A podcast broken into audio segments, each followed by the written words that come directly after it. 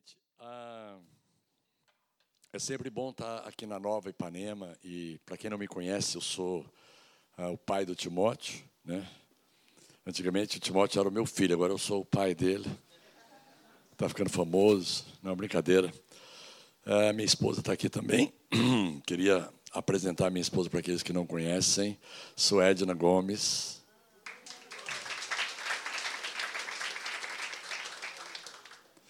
A mulher da minha vida. Ah, mês que vem a gente vai estar completando 37 anos de casado e a gente está feliz. A gente está vindo, fazendo planos onde a gente vai comemorar, né, bem? E já orando a Deus para que Ele possa trazer uma provisão. Para que... a gente poder comemorar. E Deus tem sido tão gracioso né, conosco, a nossa família. Eu me lembro de, um, de uma coisa muito interessante. Quando nós nos casamos, é, assim que a gente foi entrar no nosso apartamento, antes de ir para a lua de mel, a gente foi no apartamento para ver algumas coisas. Ah, e a gente fez algo que foi é, algo simbólico, mas algo espiritual. An antes de nós entrarmos pelas portas, nós, ah, ali no hall mesmo, é, se o vizinho abrisse a porta ali, ele ia ver e achar que a gente era maluco, né?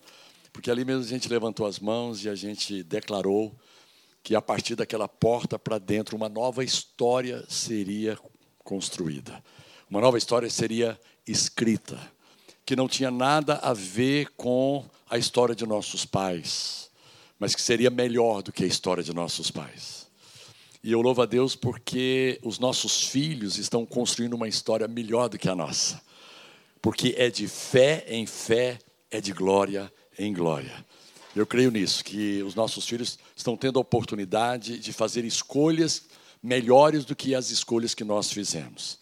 Porque nós tentamos propiciar ao máximo um ambiente onde eles pudessem conhecer a Deus, um ambiente onde eles pudessem sentir Deus, um ambiente onde eles pudessem viver Deus, experimentar Deus mais do que uma família que, que tem uma religião, que frequenta a igreja, nós procuramos ser, durante todo o tempo, uma família que vive o Evangelho, que vive a palavra, que vive os princípios, as verdades que foram trazidas a nós pelo Espírito Santo, que foram reveladas a nós pelo Espírito Santo. E eu tenho um sentimento muito interessante, e eu agradeço a Deus por isso. Ah, eu casei com 23 anos de idade, e já fui pai logo com 24, com quatro meses de casamento, quatro meses e meio para ser mais preciso. A Suedra já engravidou do nosso primeiro filho, que é exatamente o Timóteo. E, claro, a gente, a gente queria ter esperado um pouco mais, a gente fez alguns planos assim, cara, vamos, vamos ficar aí um tempo casado, mas sem filhos. Porque a gente entende o seguinte, que existem três fases na vida de uma pessoa. Daquela, principalmente da pessoa que casa e, e tem filhos. Tem a vida de solteiro, né, que é, é, é um status. Tem a vida de casado sem filhos. Quantos aqui são solteiros? Vamos lá, sol, os solteiros aqui. Os desimpedidos, vamos lá, os desimpedidos aí. Ah, pronto. Quantos aqui são casados e ainda não têm filhos? Tem alguém? Olha só, legal, tem uma turma boa. Gente casada e que não tem filhos. Essa é uma fase, tá? E depois, a última fase é a fase do casados com filhos, que muda completamente, muda completamente, tá? São mais responsabilidades, são mais obrigações, cara, mas é muito, muito bom. Suedna e eu sempre quisemos ter filhos, sempre, sempre quisemos ter filhos. Então, assim, qual é o sentimento que eu tenho? Um sentimento de. Eu, eu não perguntei quem é os casados com filhos, cadê os casados com filhos aqui? Vamos lá. É, é está meio escuro, não dá para ver as, as olheiras, né? o cansaço, as rugas, o abatimento, as noites mal dormidas. Nós revezávamos no Timóteo, a gente tinha esse trato. Olha, uma noite é sua, uma noite é minha. Aí Deus começou a me abençoar, porque na noite minha ele dormia o, o tempo todo. Ela falou assim: ó, não, vamos fazer o seguinte: uma noite que ele acordar é sua, outra noite que ele acordar é minha. E eu trabalhava o dia todo e ia para o trabalho, e às vezes é difícil, foi complicado, mas você perguntar para nós se a gente se arrependeu de alguma coisa, Cara, é isso que eu queria passar para você. Eu tenho um sentimento assim de que. Ah, eu estava com uma expressão na cabeça, mas é, que eu, eu não perdi tempo na vida. Sabe, Deus, Deus me dirigiu, porque com 15 anos de idade eu me converti. Cara, e eu me converti para valer, e, e uma coisa eu entendi: que eu tinha que me apegar a Jesus. Igreja muito importante, liderança sobre mim, mentores, pastores, guias, pessoas para me ajudar, muito importante, cara, mas eu não dependi disso. Eu não dependi de um líder para poder seguir a minha vida. Aliás, eu dependi de um líder chamado Jesus de Nazaré. Cara, eu, eu, eu aprofundei na palavra, eu mergulhei na palavra. Houve um tempo na minha vida em que eu lia, e eu não estou aqui fazendo propaganda, eu estou só te contando uma experiência, que eu lia 100 capítulos da Bíblia por dia. 100 capítulos. Eu mergulhei na palavra. Eu não sei quantas vezes, eu não fiz a conta para saber quantas vezes eu li a Bíblia, mas, cara, quanto mais eu li a Bíblia, quanto mais eu meditava na Bíblia, ah, quanto mais eu estudava a Bíblia, mais a minha fé era fortalecida e mais sensível ao Espírito Santo eu me tornava. O que é gostoso nessa comunhão com Deus, nesse relacionamento que você ah, mantém com Deus, que você escolhe ter com Deus. E, e a boa notícia é que se você escolher ter comunhão com Deus, não tem inferno nesse mundo que possa impedir você. É uma escolha pessoal. Eu vou escolher. Eu, eu, eu, escolhi acreditar na Bíblia, é uma escolha. Eu escolhi acreditar em Jesus. Eu escolhi acreditar nessa questão do Espírito Santo. Fui batizado no Espírito Santo um ano depois de convertido. E me tornei muito sensível à direção do Espírito Santo me, me, tornei muito sensível no meu coração à voz do bom pastor. Quantos sabem que o nosso bom pastor, ele nos guia a pastos verdejantes. Ele sempre nos mostra um caminho bom. Ele sempre nos dá a melhor alternativa. A melhor alternativa. Ah, você tem liberdade de escolher e algumas das escolhas que você fez, cara, não teve nada de errado, tá? Ah, foi, foi a, a, dizem que a, a, escolha mais difícil é entre o certo e o certo. Né? Caramba, com quem que eu, que eu vou casar? Cara, eu, escolhi casar com a Suédia, não porque ela era a mulher que Deus separou para mim, nada disso. Não tem esse negócio. Eu, eu não acredito nisso. O homem que Deus separou para mim, a mulher que Deus separou para mim. Não, não. Nós escolhemos um ao outro. E nós entendemos que na nossa escolha nós podíamos trazer o melhor de Deus para a nossa relação. Não ficamos naquela expectativa assim, cara, fala a verdade. Tinha umas quatro moças gamadas em mim na época.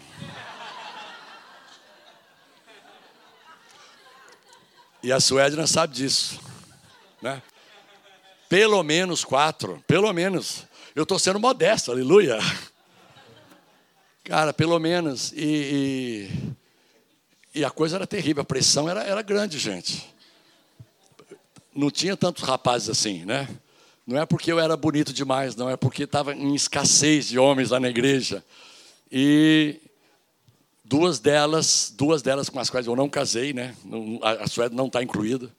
Chegaram para mim e disseram assim: Olha, eu orei e Deus falou comigo que é a vontade dele casar com você. Uma falou e outra falou. Eu falei, pai, eu não sabia que o senhor tava, tinha liberado agora para a gente ser poligâmico, né? Casar com mais de uma mulher. Né?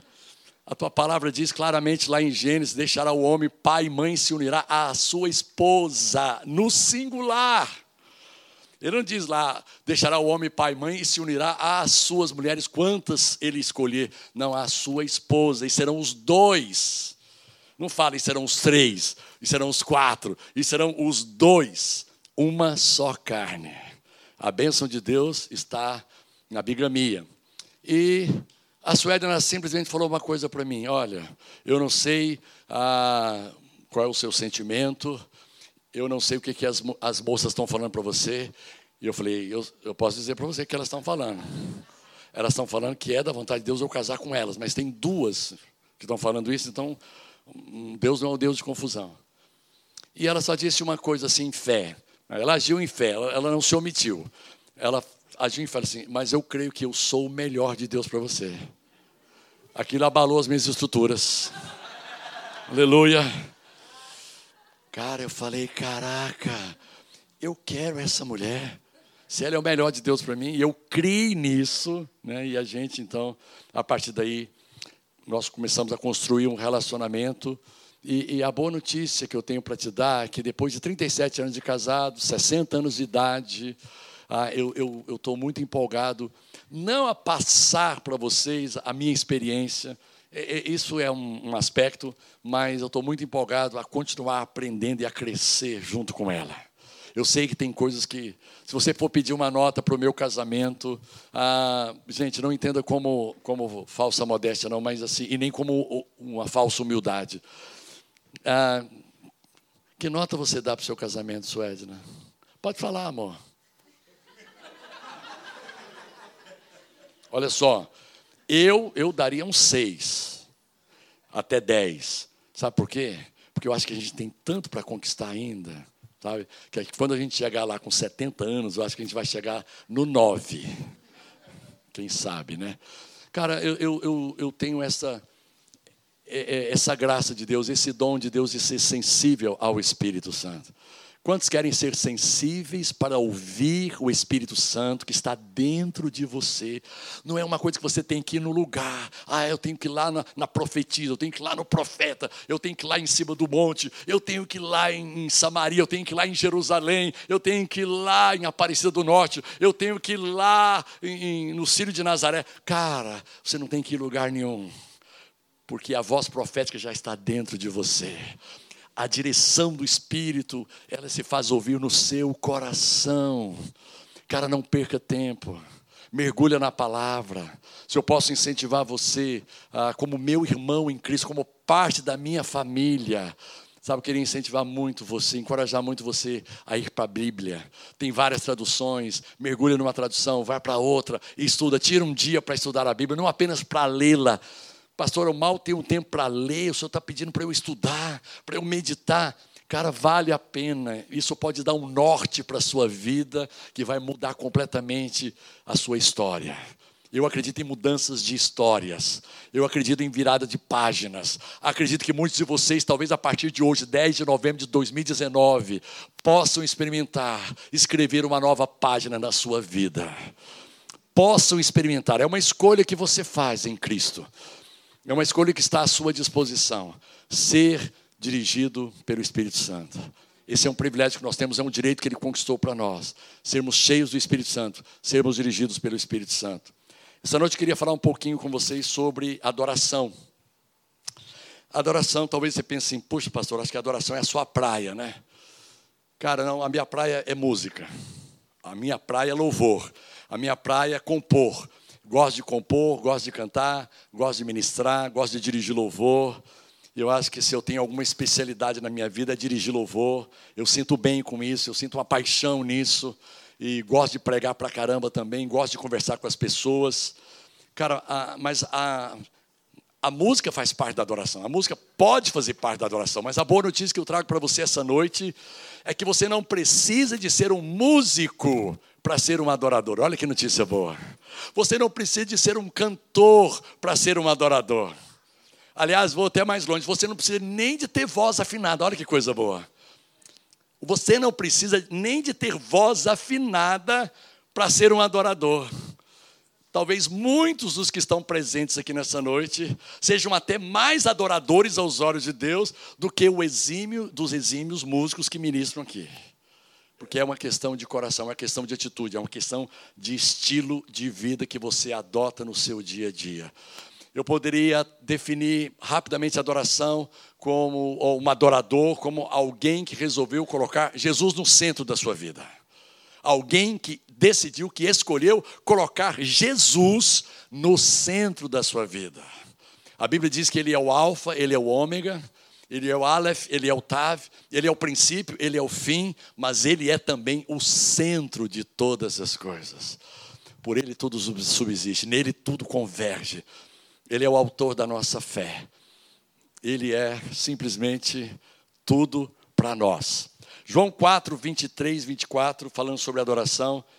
Jesus disse àquela mulher samaritana: Mas está chegando a hora, e de fato já chegou, em que os verdadeiros adoradores Adorarão o Pai em espírito e em verdade, e o Pai procura pessoas que o adorem desse modo, pois Deus é espírito.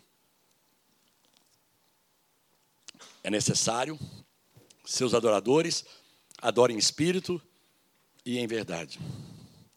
Deixa eu dar algumas definições que eu encontrei, com a ajuda de alguns dicionários ah, que foram acessados pelo Google. Né? Hoje é fácil, você entra lá no Google e você pede definição de algumas coisas. Adoração é o ato de amar de modo intenso. Quantos aqui já amaram de modo intenso ou amam de modo intenso alguém, alguma coisa, algum lugar? Levante a sua mão. Ah, eu vi aqui algumas pessoas. Podendo ter ou não uma conotação religiosa. Está relacionada a respeito, reverência, forte admiração ou devoção em relação a determinada pessoa, lugar ou coisa. Pessoas que têm uma forte admiração ah, pela natureza, ah, pelas coisas que Deus criou. Eu, eu tenho uma forte admiração pela natureza, eu amo. Eu amo ver o mar, mas nós escolhemos morar não com a vista para o mar, porque tem uma coisa que nos faz ter uma admiração maior do que o mar, no Rio de Janeiro, que são os morros. E ali onde a gente mora, a gente está com a nossa vista, a nossa varanda, dá para vários morros lindos, que tem várias matizes de verde, dependendo da época do ano. Cara, é lindo, é lindo, é lindo, tá? Só a varanda do nosso apartamento vale a metade do apartamento. Brincadeira, tá? Mas é, cara, é, é uma forte admiração que a gente tem pela natureza. A gente vê Deus na natureza. Talvez você tenha uma forte admiração por, algum, por alguma coisa. Uh, ontem no Band News, no, no Jornal da Band, estava mostrando uma reportagem especial, não sei quem viu, sobre os ciúmes. Ciúmes. Alguém viu isso aí no Band News? Hoje de manhã, por incrível que pareça, tinha gente que, tinha, que viu. Estão falando de um cara que ele tinha uma verdadeira adoração pelo carro dele. E assim, só ele e a esposa andavam naquele carro. O repórter perguntou: Poxa, eu não posso, eu estou fazendo a reportagem. Ele permitiu, mas ele deu tanta orientação para aquele cara: Não, não, não, você não vai abrir a maçaneta desse jeito, sabe? Não é assim, porque a sua unha pode encostar aqui na pintura. Você tem que abrir assim, com a, com a unha para cima, e você tem que entrar e você tem que limpar o pé. Um cuidado, só para você ter uma ideia: naquele carro nunca ninguém andou no banco de trás porque ele tem um, um, ciúme do carro, ele tem uma adoração por aquele carro. Mostrou também um, um, o ciúme de um animal, de um cachorrinho, que ele tem um ciúme da dona. E o marido da dona chega para dar um beijo, um abraço, né? ele rosna, né? ele entra no meio, ele não aceita, sabe? Ele não admite aquilo. E incrível, uma filha, uma filha que tem ciúmes do, dos pais os pais iam se aproximar. Toda vez que os pais iam, ah, sei lá, expressar algum afeto um pelo outro, ela entrava no meio. E virou uma compulsão. Ela, e aí o repórter perguntou, mas o que acontece? Ah, não sei, ah, eu, eu, eu, me sinto assim, eu sinto ciúme de um, ciúme, ciúme de outro. Ah, é como se ela dissesse assim, cara, eu não quero que eles estejam bem e eu não, então eu estou no meio deles. Né? Sei lá, então existem vários tipos de, de, de atitudes em relação a adoração. Eu não sei, talvez você adore o seu filho, cara. É difícil não adorar um filho, né? Assim, não, não ter uma admiração, não ter assim, um sentimento diferente. Ou pelo pai, pela mãe, por alguém. Na adoração, a nossa mente ocupa-se com aquilo que Deus é e sua natureza, de santo, fiel e puro. Agora, adorar em espírito, como Jesus falou para aquela mulher, é uma adoração espiritual, é uma adoração que eu vou chamar com vocês aqui de uma adoração mística, portanto, uma adoração vertical. É um relacionamento que eu tenho com Deus. É uma experiência que eu tenho com Deus. É algo vertical, na vertical. E adoração em verdade, isso é adoração em espírito, porque Jesus falou de dois tipos de adoração: adoração em espírito e adoração em verdade. Então, e a adoração em verdade fala ah, da, do meu relacionamento com o meu próximo. Interessante como Jesus, ele, Deus, né, ele sempre ele se importou com que os relacionamentos que você ia construir na sua vida. Obviamente, de todos os relacionamentos que você teve na sua vida, talvez uma boa parte te decepcionou. E eu vou dizer para você que todos os relacionamentos têm potencial para gerar decepção. Eu vou falar mais. As decepções dos relacionamentos, principalmente naqueles relacionamentos que se estreitam, que se aprofundam, as decepções nos relacionamentos são inevitáveis. Puxa, pastor, não tinha uma palavra melhor para dar para a gente, não tinha uma palavra de mais ânimo, né? uma boa notícia. Cara, as decepções são inevitáveis. Quantas vezes eu decepcionei Suedna? Eu contei até 490 vezes, depois eu não contei mais, brincadeira, né? Por que 490 vezes? Porque 70 vezes 7, Jesus falou, tá? Para perdoar. Quantas vezes ela me decepcionou? Cara, N vezes. As decepções não são motivo, aleluia, para você interromper os relacionamentos. Eu sei que é a tendência natural, a tendência quase que automática, à medida que você tem uma decepção, é você se afastar, é você retrair, e é você perder a oportunidade de crescer com aquela decepção. Toda decepção, por outro lado, tem o potencial de te fazer crescer, te dá uma oportunidade de chegar para aquela pessoa e dizer assim, cara, eu não consegui entender sua atitude ontem, não consegui entender sua atitude semana passada, eu não consegui entender o que você falou, tá? eu, estou, eu me senti dessa forma, eu me senti desconfortável, eu me senti incomodado. E talvez você vai desfazer um grande fantasma só em você abrir o coração. Em vez de você dizer assim, retrair, a pessoa não sabe ao certo porquê, às vezes a minha esposa, é, ela, várias vezes, ela ficava assim, desconfortável comigo. E eu, sinceramente, não sabia por quê. Você, ainda tem coragem de perguntar por que, que eu estou desconfortável com você? Eu tenho coragem porque eu não estou sabendo realmente. Foi ontem, naquilo que você falou. Falei, caramba, se você não falasse, eu nunca ia imaginar que foi aquilo. Já aconteceu isso com alguém, gente? Obrigado, gente. Ó, alguns. Cara, não perde a oportunidade de amadurecer seus relacionamentos. Seja a nível social, seja a nível profissional, seja a nível de, de, de família mesmo, sabe, a nível ministerial. Cara, o potencial para que as decepções surjam são grandes demais. Mas Jesus foca a, a importância da gente valorizar os relacionamentos interpessoais. Houve uma época que, cara, novo demais, eu tinha vinte e poucos anos, eu estava enjoado de gente. E eu vou dizer para você por que, que eu estava enjoado de gente. Porque meu pai e minha mãe começaram a ler a Bíblia. Ali em Gênesis, eu não sei se vocês sabem, ali em Gênesis tem assim, aquela parte que diz assim: Deus falou para Adão, falou para Eva: crescei-vos e multiplicai-vos. Então meu pai e minha mãe leram aquilo ali e pararam nesse versículo.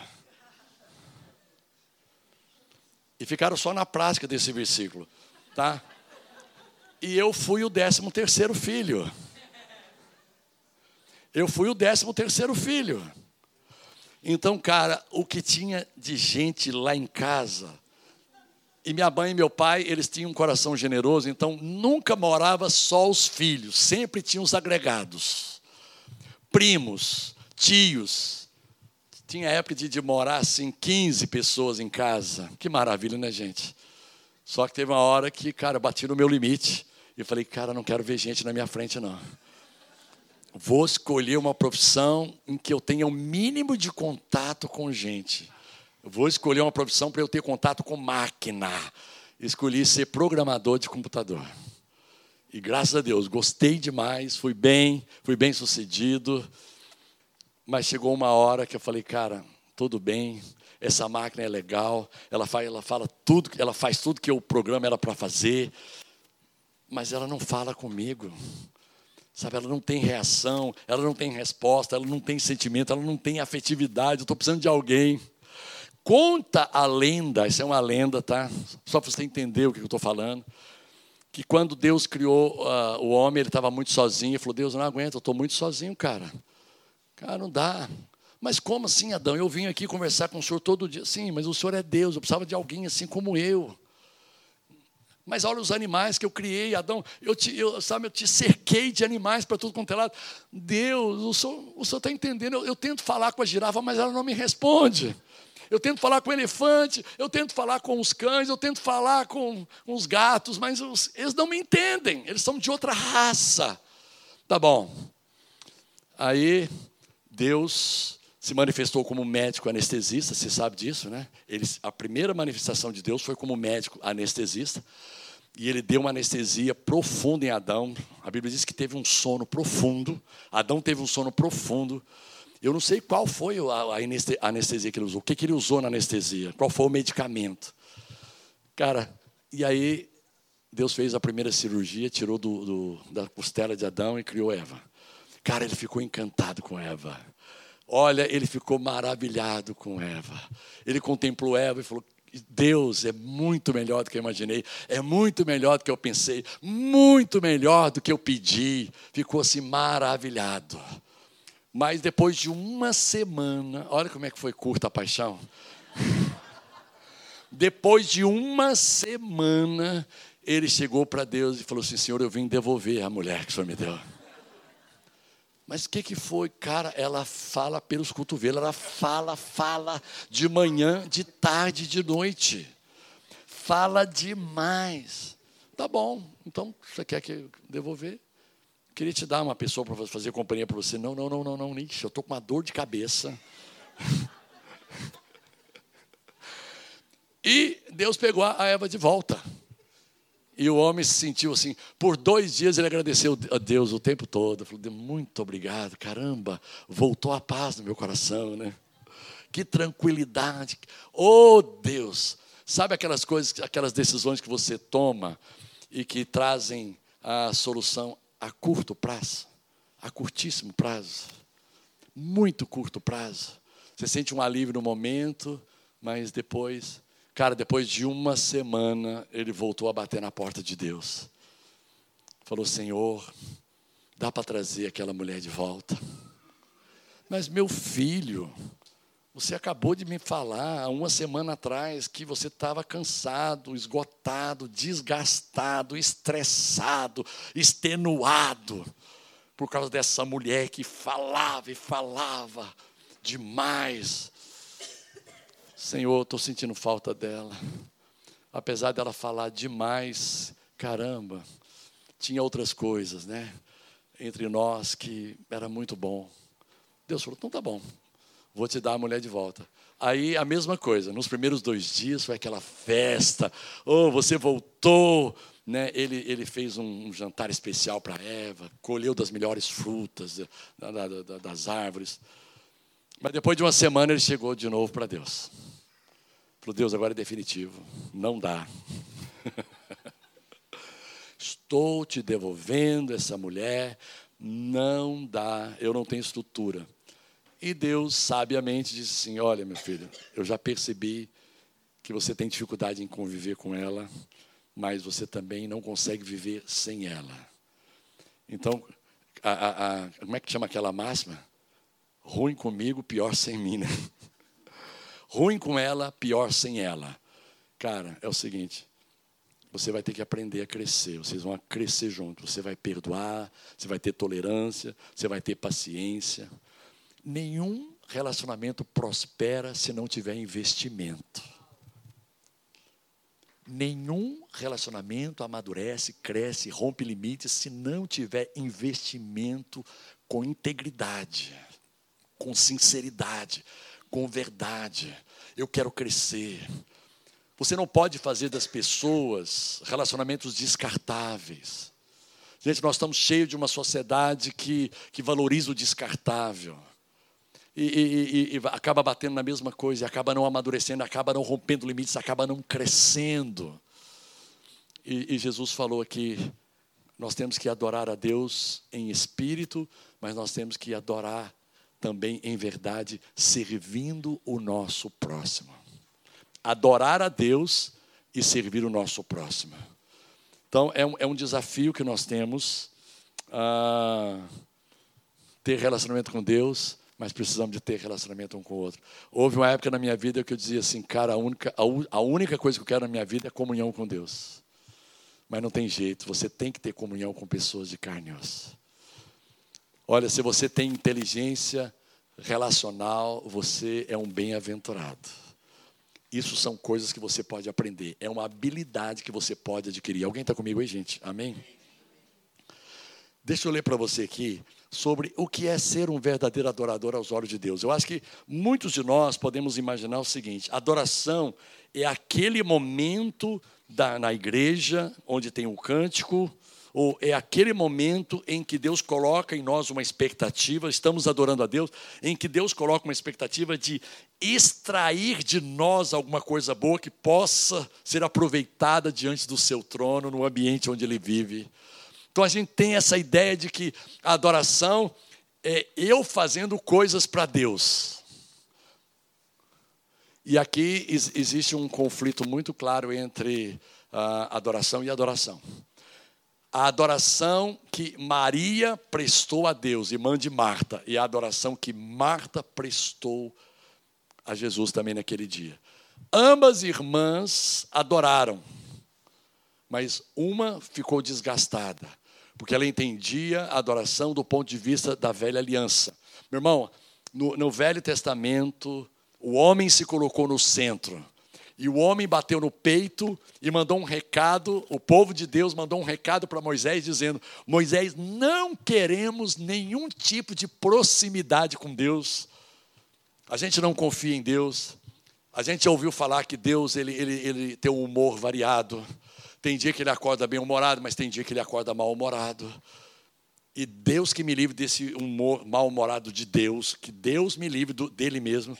Quer dizer, cara, não queremos relacionamento com ele, não. Ele escolheu você, você é o cara que tem intimidade com Deus. Então faz o seguinte: Deus fala com você e você transmite para nós, a gente obedece e fica por isso mesmo.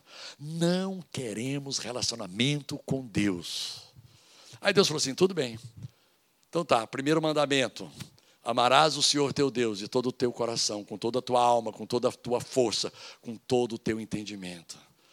Cara, eles não conseguiram cumprir isso. É impossível. Meu irmão, se você não tiver o amor de Deus em você, se você não sentir o quanto Deus te ama, se você não perceber no seu espírito, se você não assimilar, não tiver consciência do quanto Ele te ama, você não vai conseguir voltar esse amor.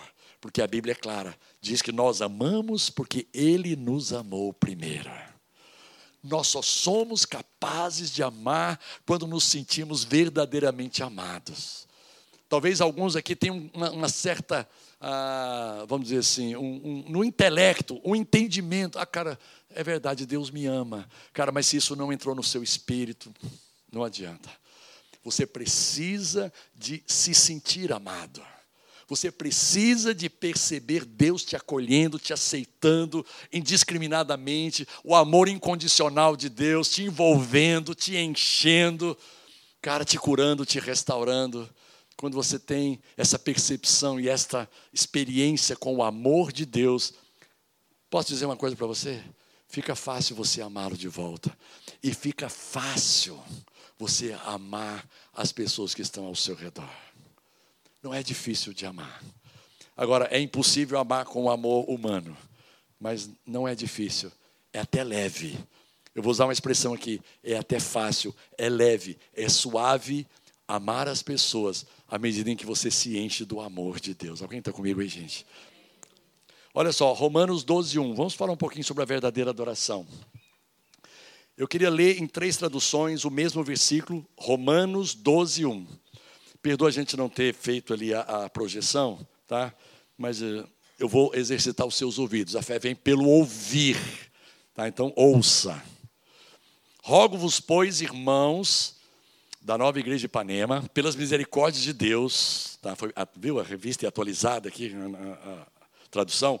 pelas misericórdias de Deus, que apresenteis o vosso corpo como sacrifício vivo, santo e agradável a Deus, que é o vosso culto racional o culto inteligente. Agora, numa outra tradução, na nova versão tra tra tradicional, na nova versão transformadora. Portanto, irmãos, suplico-lhes que entreguem seu corpo a Deus por causa de tudo que ele fez por vocês. que seja um sacrifício vivo e santo do tipo que Deus considera agradável. Essa é a verdadeira adoração. Agora espera até eu ler com você a, a tradução A Mensagem. Gente, é incrível essa tradução. Eu amo e, cara, eu aprendi demais e eu entendi a verdadeira adoração a partir do que é escrito aqui. Portanto, com a ajuda de Deus, quero que vocês façam o seguinte: entreguem a vida cotidiana, dormir, comer, trabalhar, passear a Deus, como se fosse uma oferta. Entreguem a vida cotidiana, dormir, comer, trabalhar, passear a Deus como se fosse uma oferta. Agora preste atenção nessa frase. Receber o que Deus fez por vocês é o melhor que podem fazer por Ele receber. Então, a verdadeira adoração não é o que você dá para Deus, a verdadeira adoração é o que você recebe de Deus. Cara, muda completamente, não muda, não, gente? Na minha cabeça mudou, porque sempre para mim a adoração era o louvor que eu dava para Deus, o cântico que eu dava para Deus, a gratidão que eu dava para Deus, o que eu estava oferecendo para Deus. Cara, a verdadeira adoração, a expectativa no coração de Deus com relação à nossa adoração é que nós estejamos tão sensíveis que nós possamos receber tudo aquilo que Ele já fez por cada um de nós. Aí eu fiz aqui uma, uma salada, eu fiz uma mistura de uma tradução com a outra e criei uma tradução só. Rogo-vos, pois, irmãos, pelas misericórdias de Deus, que entreguem a vida cotidiana a Deus como se fosse uma oferta. Receber o que Deus fez por vocês é o melhor que podem fazer por Ele. Essa é a verdadeira adoração. Adorar em espírito fala do quanto você consegue extrair de Deus no momento em que você está se relacionando com Ele. Não é o quanto você consegue dar para Deus, não é o quanto Deus extrai de você. Posso dizer uma boa notícia? Deus não está interessado em extrair de você. Deus está interessado em que você extraia dele. Alguém diga aleluia isso. Porque uma coisa é certa, uma coisa é segura. As pessoas vão extrair de você. E se você não conseguiu extrair de Deus o suficiente para ser extraído pelas pessoas, cara, provavelmente você não vai ter resposta para elas. Porque elas vão chegar a você buscando respostas você é a expressão de Deus para aqueles que ainda não o conhecem. Você é a expressão de Deus, você é a boca de Deus, você, é você é os, os olhos de Deus, você é as mãos de Deus, os pés de Deus, o ser de Deus, o existir de Deus. E, e, quando você extrai dele, querido, você começa a ter um perfume que atrai as pessoas. Pessoas vão se achegar a você e elas vão perceber esse cheiro é, você vai exalar o bom perfume. Como diz a Bíblia lá em 2 Coríntios 2,15, nós somos o bom perfume de Cristo. Porque quando a gente extrai de Deus, a gente traz junto o cheiro dele. O cheiro dele fica impregnado em nós. O aroma dos céus fica impregnado em nós. O ambiente da glória de Deus é impregnado no nosso espírito e as pessoas percebem claramente. Eu não sei porquê, já fazia muito tempo que isso não acontecia, mas esse dia eu estava no elevador e entrou uma pessoa e disse assim: Você tem algo diferente. É mesmo? O que, que é? É meu cabelo? É o, ou a minha falta de cabelo? O que, que é? Eu não sei, né? Não. O Senhor transmite uma paz senhor é cristão? Falei, por acaso sou. sou um cristão. Ela falou assim: eu senti isso. Cara, o lugar onde você pisa com a planta dos teus pés, você leva o perfume de Cristo. Você leva um cheiro diferente. Você leva um ambiente diferente. Você leva uma mentalidade diferente. Alguém está comigo? Diga amém. Então você precisa de extrair, adoração é isso, extrair o máximo. Não tenha receio, a religiosidade vai dizer para você o seguinte: não se aproxime de, de Deus querendo receber. Gente, isso é tolice. Não é só, eu preciso receber. É sobrevivência. Se eu não receber, se eu não extrair dele, eu não consigo sobreviver, eu não consigo subsistir. Eu preciso extrair cada vez que eu tenho oportunidade de ter comunhão com ele. Eu não sei você, mas tem algumas pessoas, não são muitas, infelizmente, gostaria que fossem mais, ou pelo menos eu não conheço. Vou pedir para que Deus abra os meus olhos, mas são poucas as pessoas aqui no Rio de Janeiro que eu pago almoço para elas. Ou talvez um lanche, dependendo da situação financeira, um lanche no final da tarde. Por quê? Porque eu quero ouvi-las. Eu quero extrair delas. São pessoas que têm para me acrescentar. A minha pergunta a você dessa noite: você tem andado com pessoas que podem acrescentar a você? Que podem inspirar você?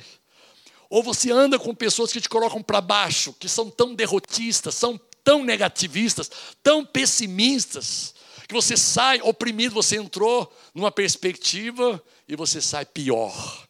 Meu irmão, se os seus relacionamentos te fazem pior, cara, tem uma coisa errada.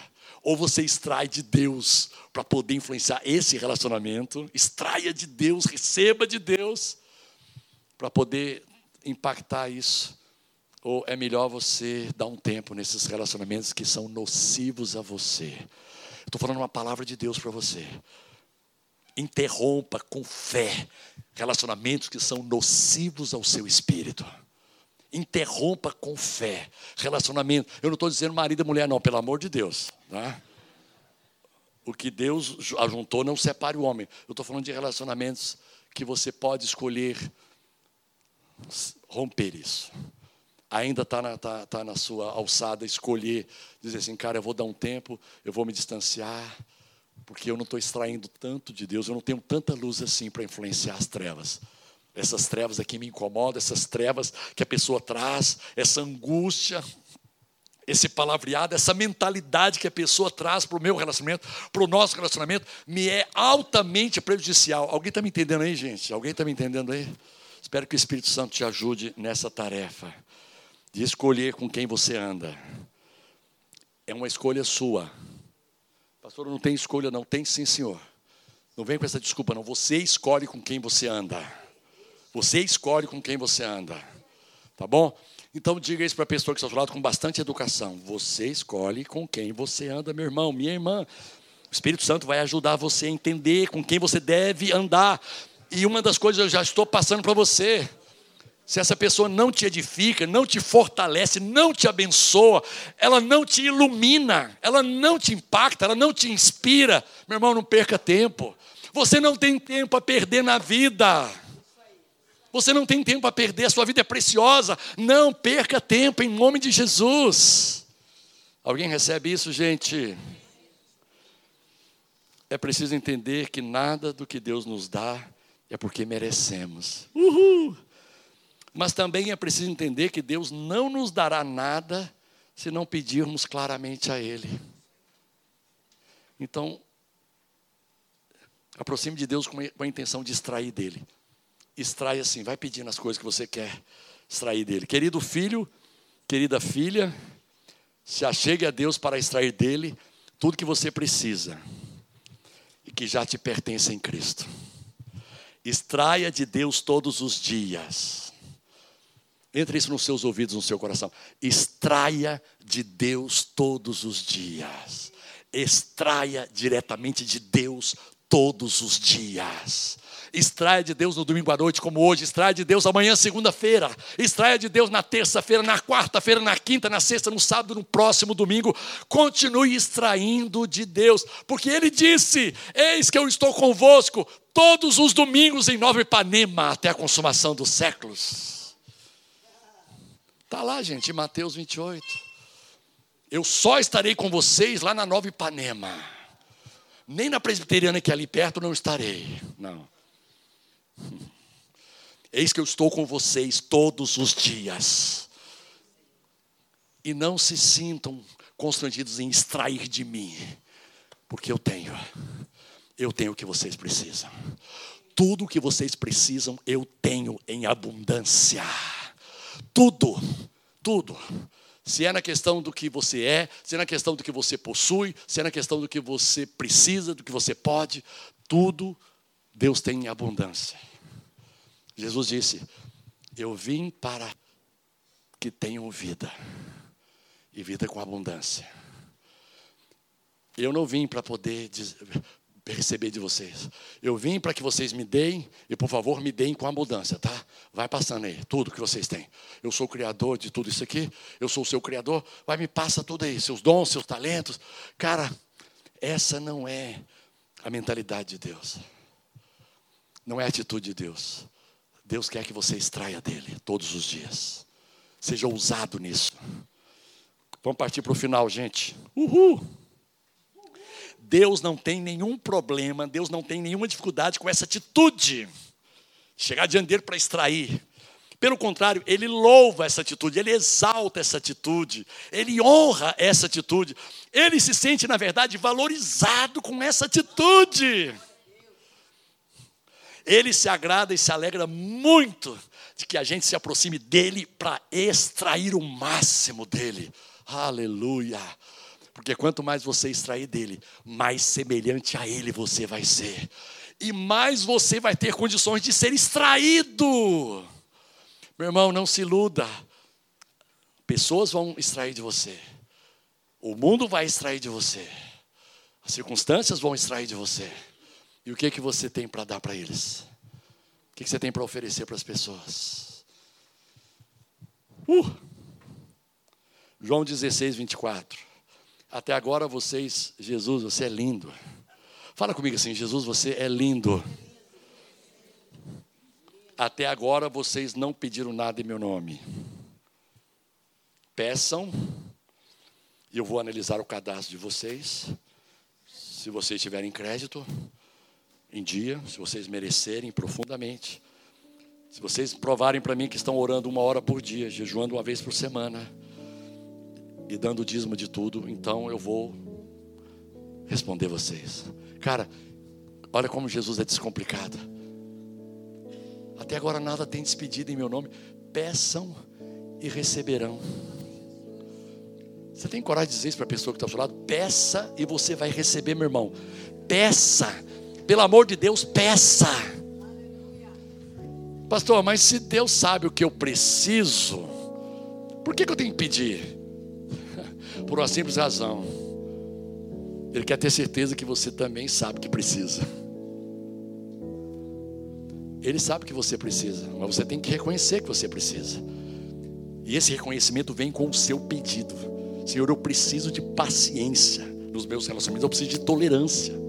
Eu preciso de aprender com você a amar incondicionalmente. Eu preciso aprender com você a engolir sapos. Eu preciso aprender a perdoar, não apenas sete vezes, não de maneira limitada, mas ilimitadamente eu quero perdoar, porque eu quero construir relacionamentos sadios, significativos e sólidos, profundos, amizades verdadeiras. Tiago 4,2: Nada tem porque não pedem. Meu irmão, pede, extraia. Uh! Quantos querem sair daqui nessa semana? Querem sair daqui para poder extrair de Deus o máximo nessa semana?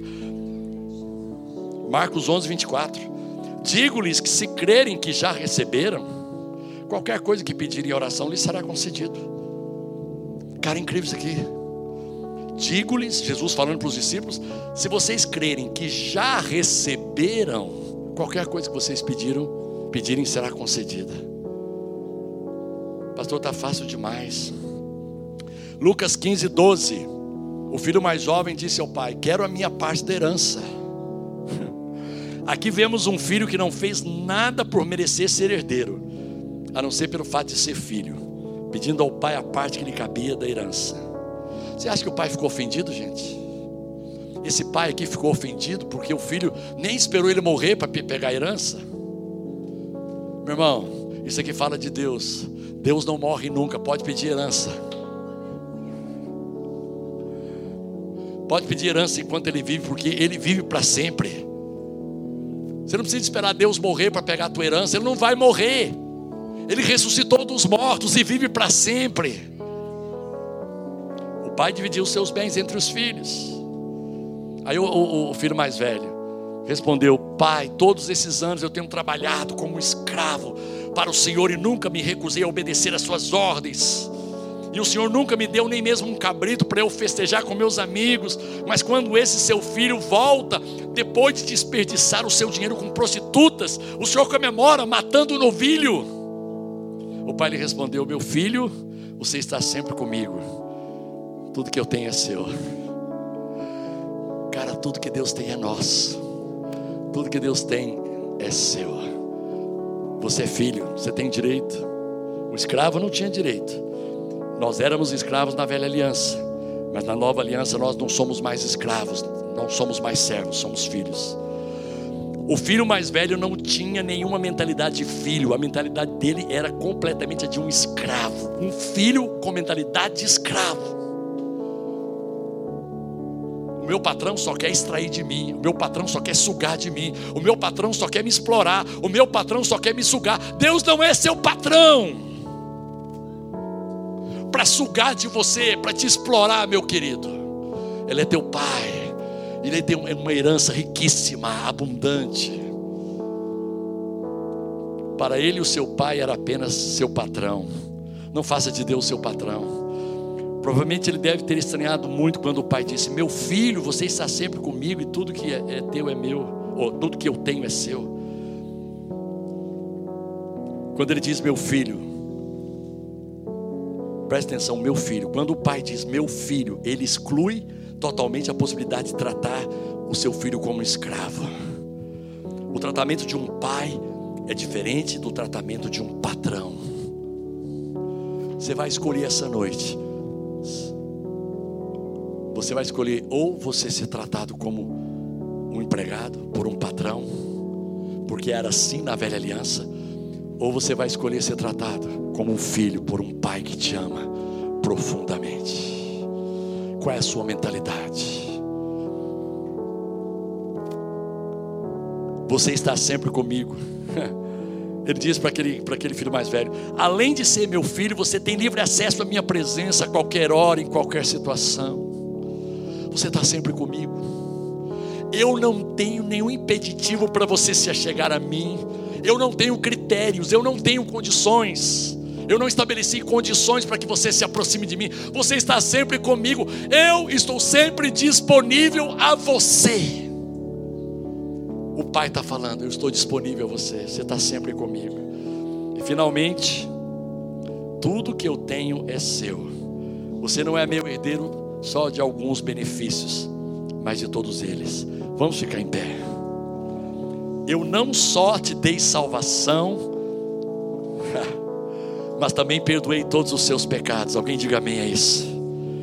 Eu não te dei só a libertação de todas as maldições, mas eu já te abençoei com toda sorte de bênção espiritual. Eu não só removi a sua culpa, mas eu te fiz minha justiça em Cristo. Presta atenção. Eu não só removi a pobreza, mas eu te fiz rico pela obra consumada.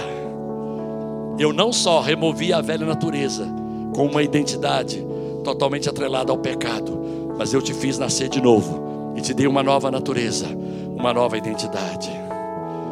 Eu não só parei de te tratar como um servo, mas agora eu te adotei como meu filho em Cristo Jesus. Posso pedir uma coisa para você? É um pedido que eu faço. Dê uma salva de palmas a Jesus nessa noite.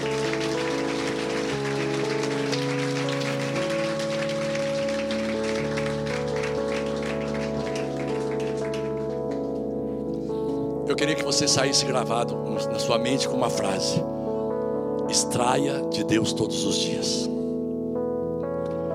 Amanhã é segunda-feira. Você vai dizer, pastor, o tempinho que eu tinha Deus o tempinho que eu tinha para Deus é só agora. Deus não é a minha prioridade durante a semana. Minha prioridade é o trabalho, faculdade, são outras coisas. Cara, continue trabalhando, extrair, extrair de Deus. Você não precisa parar o seu tempo, parar de fazer tudo para extrair de Deus. Se mantenha conectado a Ele pela fé. se conecte à sua graça.